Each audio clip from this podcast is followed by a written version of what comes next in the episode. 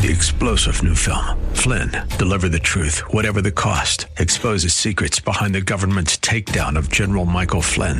Flynn knew what the intel world had been up to. He ordered the first audit of the use of contractors. This set off alarm bells. He told the truth. He was the most dangerous person for Donald Trump to hire. They had to get rid of Flynn. Flynn, deliver the truth, whatever the cost. Available now. Watch it today. Go to salemnow.com. Salemnow.com.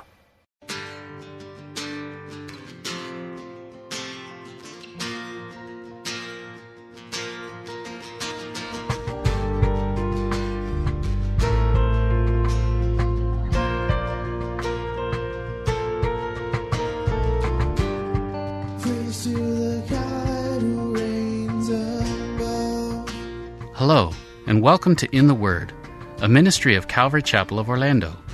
We hope that God speaks to you today as we continue our study verse by verse, chapter by chapter through the Bible with Senior Pastor Will Ramirez. Today, as we continue with our study in the book of Judges, Gideon has doubts and tests the Lord with overnight fleeces. Then the Lord tests Gideon and says, You have too many men. We'll pick it up in Judges chapter 6, verse 33. Once again, that's Judges chapter 6, verse 33. Let's look at verse 33. Well, at that time, then, shortly after this event at Gideon's refuge, wherever that was, it says the Midianites and the Amalekites and the children of the east, this three part coalition that had wiped out Israel seven years ago and were a misery to them since. Well, it says they were gathered together and went over. Gideon, when we first met him, remember he was threshing the wheat in a, a wine press? Well, he had gotten out in front of the enemy before they crossed the Jordan River and came into the land to harvest some grain when our story starts. He was trying to get out in front of them and get some of the harvest in before they came. But they're back now, back to wreak havoc again. And so they went over, they crossed over the Jordan River and they pitched in the valley of Jezreel. That's the valley of Megiddo, the same place where Barak fought Sisera, the judge before Gideon. Now, later we're going to learn that the number of the soldiers in this coalition is 135,000. That's terrifying. But God empowers Gideon to respond. Look at verse 34. But the Spirit of the Lord came upon Gideon, and he blew a trumpet, and Abiezer was gathered after him. What does it mean the Spirit of the Lord came upon him? It says the Spirit of the Lord clothed him. Now, in the New Testament, it describes three relationships we have with the Holy Spirit. Jesus explained to the disciples, he said, He is with you and he shall be in you. I think it's John chapter 14 when that is said. So he described a relationship they already had, that he was with them. Now, John also goes on to explain that the Spirit of God, part of his job, is to convict the world of sin, righteousness, and judgment. So when he comes alongside of us, that's what he does. He convicts us of sin. He convicts us of this concept that being a sinner is not normal. It's not okay. Jesus did not sin. The Son of Man did not sin. He was perfect, and so he proved it could be done. But we choose not to. That's the first job of the Holy Spirit is to convict us of that concept. My kids, almost all of them, came to me at some point and they said, You know, Dad, I'm really upset with Adam and Eve because they messed up this whole thing for us. And that's a wonderful opportunity if your kids ever come to you like that to say to them and say, Well, let me ask you a question. Do you always choose to obey the Lord? And you love watching their face when you do that. Well, no. So you've kind of made the same choice they did, huh? So what's the difference that they made it first? That you made the choice too is not their fault. That's on you. And that's what the Spirit of God does to us. He comes to convict us. You know, when you talk to somebody and you start sharing the gospel with them, you're like, yeah, well, nobody's perfect. Well, that's an untrue statement. Christians should never say, no one is perfect. Because Jesus was. Jesus was perfect. So that's the first thing. He says that he convicts us of sin because the Son of Man is ascended and whatever it says there. Then he convicts us of righteousness. That there is a standard that God has and we have not kept it. So we say, yeah, but nobody's perfect. Okay. It's not just that nobody's perfect. Let's look at God's standard and you see it's not that you just failed a few times, you've broken everything. And then of judgment. Because the prince of this world is judged, that there's a price to pay for that, that God has to judge sin. So he comes alongside of us to do that, to bring us to Christ. And when we come to Christ, the Bible says he comes inside of us. The moment we get saved, the Spirit of God baptizes us. Jesus baptizes us into the body of Christ. The Spirit of God comes inside of us. Right? And he takes up residence with us and he begins the work of sanctification. The work of sanctification is making us more like Christ, making us holy. He begins to do that work of transformation, replacing and putting to death the deeds of the flesh and replacing it with the fruit of the Spirit. Okay? Now, there's a third relationship that we have with the Holy Spirit that Jesus said to them. He said, Now, receive the Holy Ghost. And he says, He breathed on them and they received the Holy Ghost. They were born again. The Spirit of God came to live inside. But then he says, But wait. I don't want you to do anything until you be endued with power from on high, until you be baptized or clothed upon with the Holy Spirit. And that is the empowerment to not just change us on the inside, but to overflow us and affect people around us. And that is what this is referring to here, that Spirit of God coming upon him, clothing him. While the Old Testament saints weren't indwelt by the Holy Spirit, that's a New Testament believer experience. While they didn't have that, they did experience the power of the Holy Spirit when God deemed it necessary. So Gideon was not going to be able to be this leader in his own strength. So the Spirit of God clothed him for this task so he could be this leader, so he could have the courage and the boldness to blow the trumpet and sound the alarm and say, the enemy's in our land and we need to go fight him. That's a pretty crazy thing to do. And you got 135,000 people sit in a valley and for seven years they've been doing whatever they wanted. But the Spirit of God helped him to get to that place. And he blew the trumpet. Now, Moses taught Israel to gather for battle or to stop to camp based on trumpet blasts.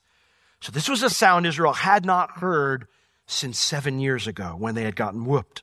Gideon has no guarantee anyone will come.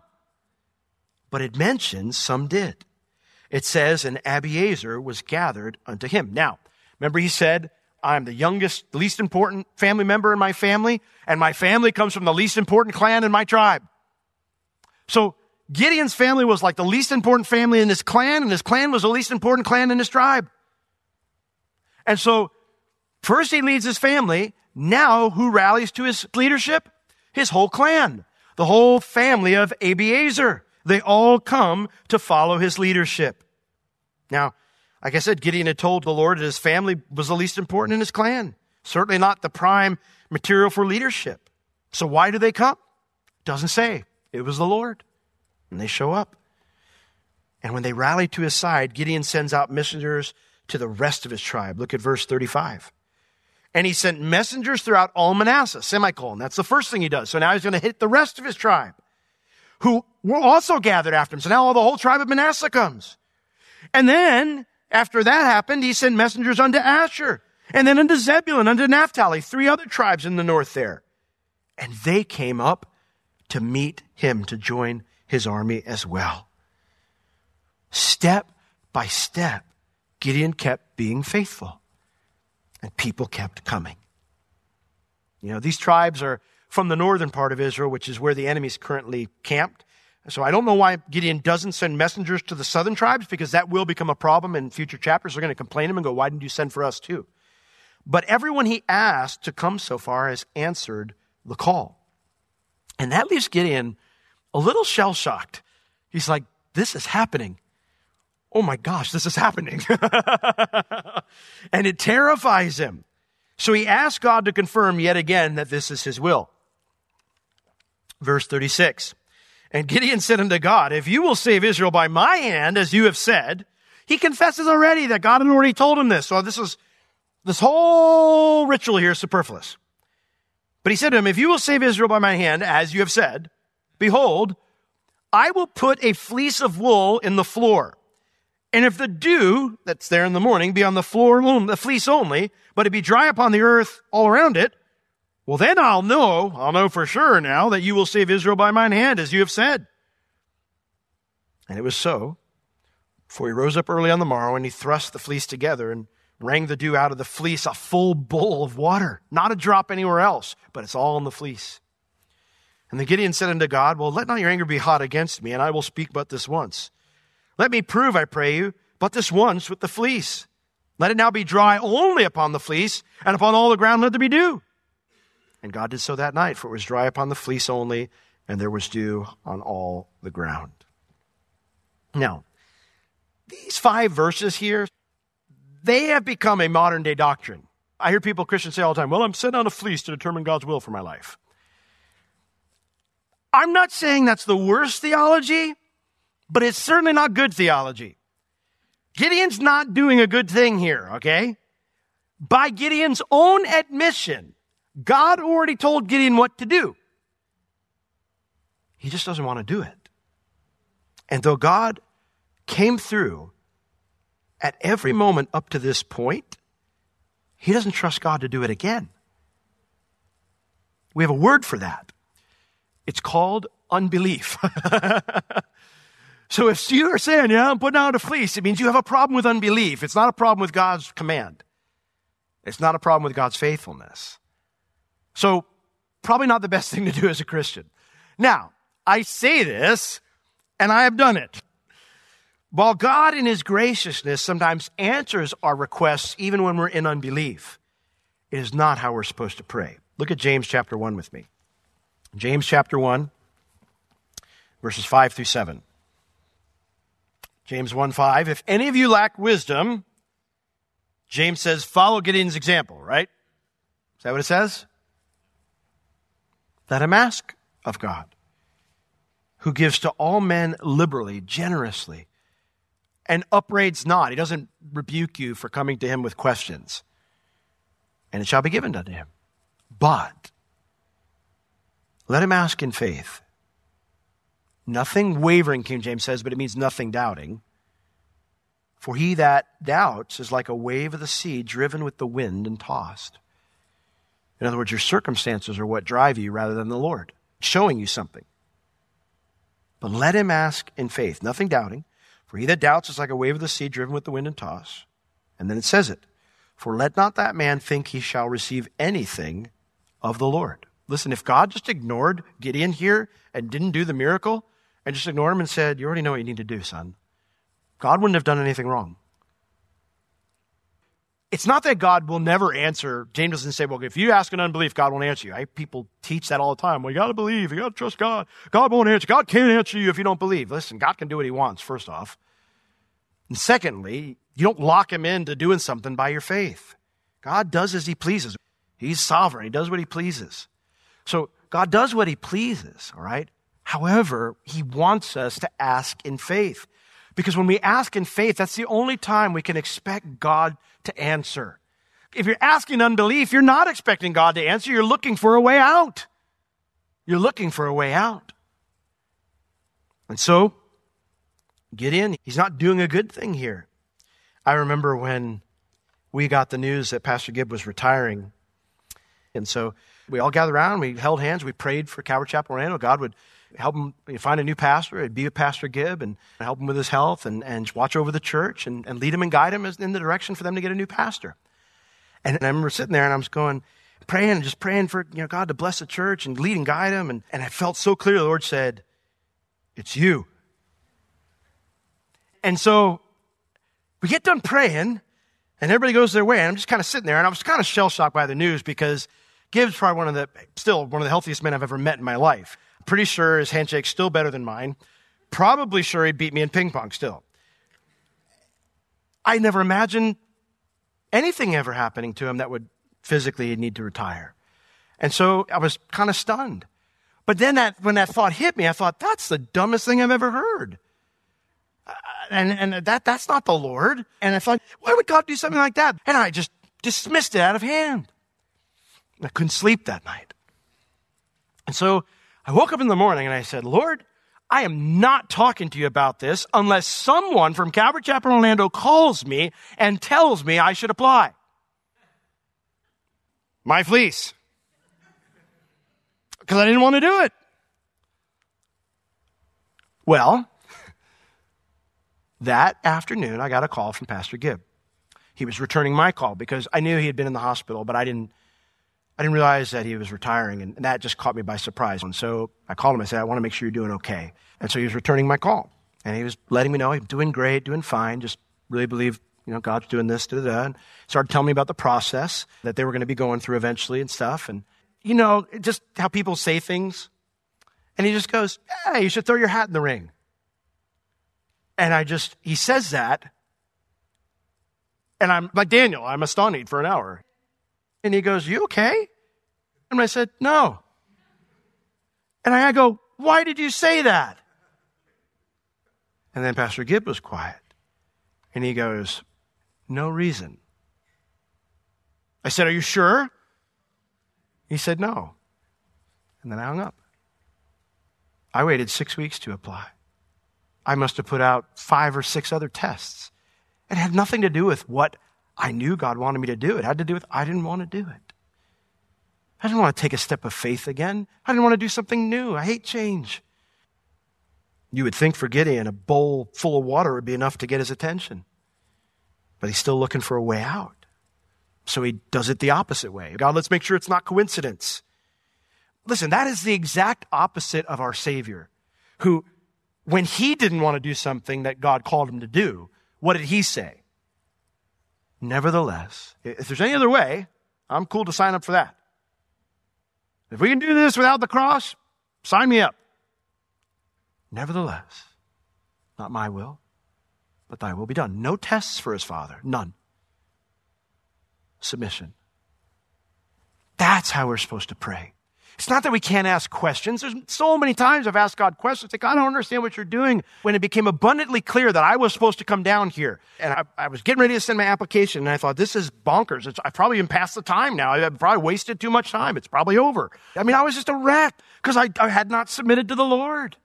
I remember the morning when I decided that I was going to do this. I had a two hour argument in the freezer at my job with God because the only place I could argue out loud, no one would think I was crazy. I went and I taught that night at the rescue mission, taught on Gideon. Then I got in the car. And at that time, Z had a, had a rock station. And there's only one song they could ever play that I hated on that station. And that's the song that was on. So I flip over to TLN, the radio station that we're on now. And who's teaching? Alistair Begg on Gideon. I had to pull over. I was crying so hard. I finally said, I give up. Done fighting. I'll do it. They won't pick me, but I'll do it. The Lord wants us just to say, not my will, but your will be done. I, have got questions, Lord. I had all sorts of questions. I've never, I mean, it took me 18 years to get to here. I can't go pastor a larger church. I don't know how to do this. I, I've never had a staff before. I've never had this. I've never had that. I'm not the right person for this. I had all sorts of questions for God. It's okay to have questions, but not to be defiant. I can't do this. It's crazy. Hey, I got, I blew the trumpet, you know, I, I did, I did what you said. But, but this is happening now. This is crazy. He knows he shouldn't be doing what he's doing. He says to the Lord, he says, let not your anger be hot. Let me just prove one more time. Let me ask just one more test. You know, he knows he's doing something he shouldn't be doing. He knows he's doing something that's offensive to God. But God, because He wants Gideon to trust Him, and like so often graciously does with us, like He did with me, because God wants others to experience His blessings, He, he answers Gideon's requests of unbelief. And at this point, then, Gideon, now he has no way out, no argument to not lead the people. And so in chapter 7, it says in verse 1 Then Jerubbaal, who is Gideon, and all the people that were with him, they rose up early and they pitched besides the well of Harod, so that the host of the Midianites were on the north side of them by the hill of Moreh in the valley. The well of Harod is a spring at the base of Mount Gilboa on the south side of the valley of Jezreel. In modern day Israel, it's a park. But there they are at this well, and the Midianites are camped on the north side of the valley, so way across on the other side. And he's got about 32,000 men. So 32,000 against 135,000 means Israel's outnumbered 5 to 1. That's a frightening proposition if they were there on their own. But like Elisha said to his servant, they that are with us are more than they that are with them. The Lord was with Gideon. And what's interesting is the Lord decides they have too many. Look at verse 2. And the Lord said unto Gideon, The people that are with you are too many for me to give the Midianites into their hands. Why? Lest Israel vaunt themselves against me, saying, My own hand has saved me. Therefore, go to and proclaim in the ears of the people, saying, Whoever is fearful and afraid, Let him return and depart early from Mount Gilead. And there returned of the people 22,000, and there remained 10,000. Now, this command from God, when you combine it with Gideon's idol destruction, it leads me to believe again that Israel has not repented by this point. They're still not really trusting the Lord. And so God seeks to do something that will get their attention and bring them back to Him. And so just like that, 22,000 troops are gone. Anybody afraid? 22,000 hands go up. Okay, you can go home. Addition by massive subtraction. No one would call Gideon a good leader, inspirational, or anything if we didn't know how this ends. But God's faithfulness at each step had brought Gideon to a place where he absolutely knew that this was God's plan for his life, no matter how crazy it seemed. And yet God's not done shrinking the Israeli army. Look at verse 4. And the Lord said unto Gideon, The people are yet too many, still too many. So I want you to bring them down to the water. The spring there creates a large pool. Again, that's why it's a park now in modern day Israel. They've beautified it, and people come there and camp and stuff and run around with their families. There, he says, I want you to bring them down to the water, and I will test them there with you. And it shall be that of whom I say unto you, this shall go with you, the same shall go with you. And whosoever I say unto you, this shall not go with you, the same shall not go. So God says, I want you to go down to the pool of water there, and there's going to be a test, and that will decide who goes and who doesn't. Now, the word there for test, it means to refine or purify. In other words, I'm going to refine this army or purify this army in some way. And so it says in verse 5 Gideon brought down the people into the water, and the Lord said unto Gideon, Everyone that laps of the water with his tongue, they just stick their face in the water. He says, As a dog laps, well, then him shall you set by on, on one group. And likewise, everyone that gets down on their knees to drink, and they scoop it up with their hand. And the number of them that lap, just putting their hand to the mouth, was 300 men, but all the rest of the people, they dunked their heads in the water on their knees to drink the water. So you've got 300, and then whatever's left of the 10,000 in two different groups. And the Lord said unto Gideon, By the 300 men that lapped will I save you, and deliver the Midianites into your hand. Let the other people go, every man to his place. Now, I've heard many state that this was a test from God to see who the best soldiers were because the ones, you know, who would get on their knees and who would do like this were, they were vigilant and they were looking around and they, they were the guys, the elite soldiers that Gideon needed. And the other guys were just oblivious. Ah, oh, you don't know how to fight. And while that's funny and stuff, the problem with that is that God has already said the reason he's whittling the army down is so Israel wouldn't be able to look to their expertise or their own strength. If Gideon's 300 are the most elite soldiers in Israel, that ruins the purpose. If they're the ones that are really ready to fight, that ruins the purpose. We have to also consider that when we get later in chapter 7 and the battle happens, Israel's not routing these Midianites through guerrilla warfare. You know, they're 300 just, you know, doing all sorts of crazy things to defeat them. The Midianites and their coalition fight themselves in the confusion of the trumpets. There's nothing about their soldiers here, about them being elite. So I don't know why some lapped the water, and I don't know why some cupped the water. Only that God had a clear purpose. I only know that. He had a clear purpose to show his power, and that's why he separated them. And then the result is Gideon's left with 300 men. Now, Gideon could have said, This is crazy. But he doesn't. He's finally trusting the Lord. He knows what God said him to do. He's seen God be with him every step of the way, and he's okay with it. So it's not crazy that God's whittling the army down. What was crazy was to call Gideon in the first place. Everything else has just been par for the course. And so he obeys. And so the people, they took victuals, verse 8, in their hands and their trumpets. And he sent all the rest of Israel, every man unto his tent, and retained those 300 men. And the host of Midian was right there beneath him in the valley. But you know, again, this shows us we don't make decisions based on the odds. We also don't follow the Lord based on whether we're qualified or we're worthy. We make decisions based on God's word because we love Him and we want to obey what He says. And we do what He says not because we're worthy, but because, well, He's sovereign. And if He calls me, He can equip me. Amen? Lord, I just said that if you call us, you can equip us. That's not really an if, it's if you call us, you will equip us. And we thank you for that, Lord. Thank you for how you've called me to be a father and a husband, a friend, pastor, Christian. Lord, you've called me to various things. You've called all the people here to, to something. And so, Lord, whatever you called us to, you equip us to do it, to do it well in a way that pleases you. And so that's our desire, Lord. We want to be those who just are obedient because we love you and we want to follow you. We're obedient to whatever it is that you call us to do. So, Lord, whether it's to be the idol killer like Gideon, or whether it's to be the best dad my kids could ever have, the best mom my kids could ever have, Lord, we want to be faithful and obedient to that because we love you. And we love you because you first loved us. Thank you for loving us, Lord. Thank you for calling us. We give ourselves to you to be faithful in Jesus' name. Amen. This has been In the Word with Pastor Will Ramirez, a ministry of Calvary Chapel of Orlando. You can listen to all of Pastor Will's sermons and find other valuable resources online at www.calvarychapelorlando.com or on the Calvary Chapel Orlando app, available on iTunes and Google Play. If you have any spiritual or physical needs, please contact us. We would love to pray for you and assist you in any way we can.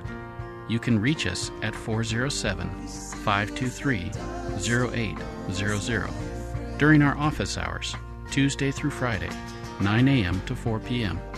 Thank you for joining us today. We will see you next time as we continue to learn, walk, and live in the Word.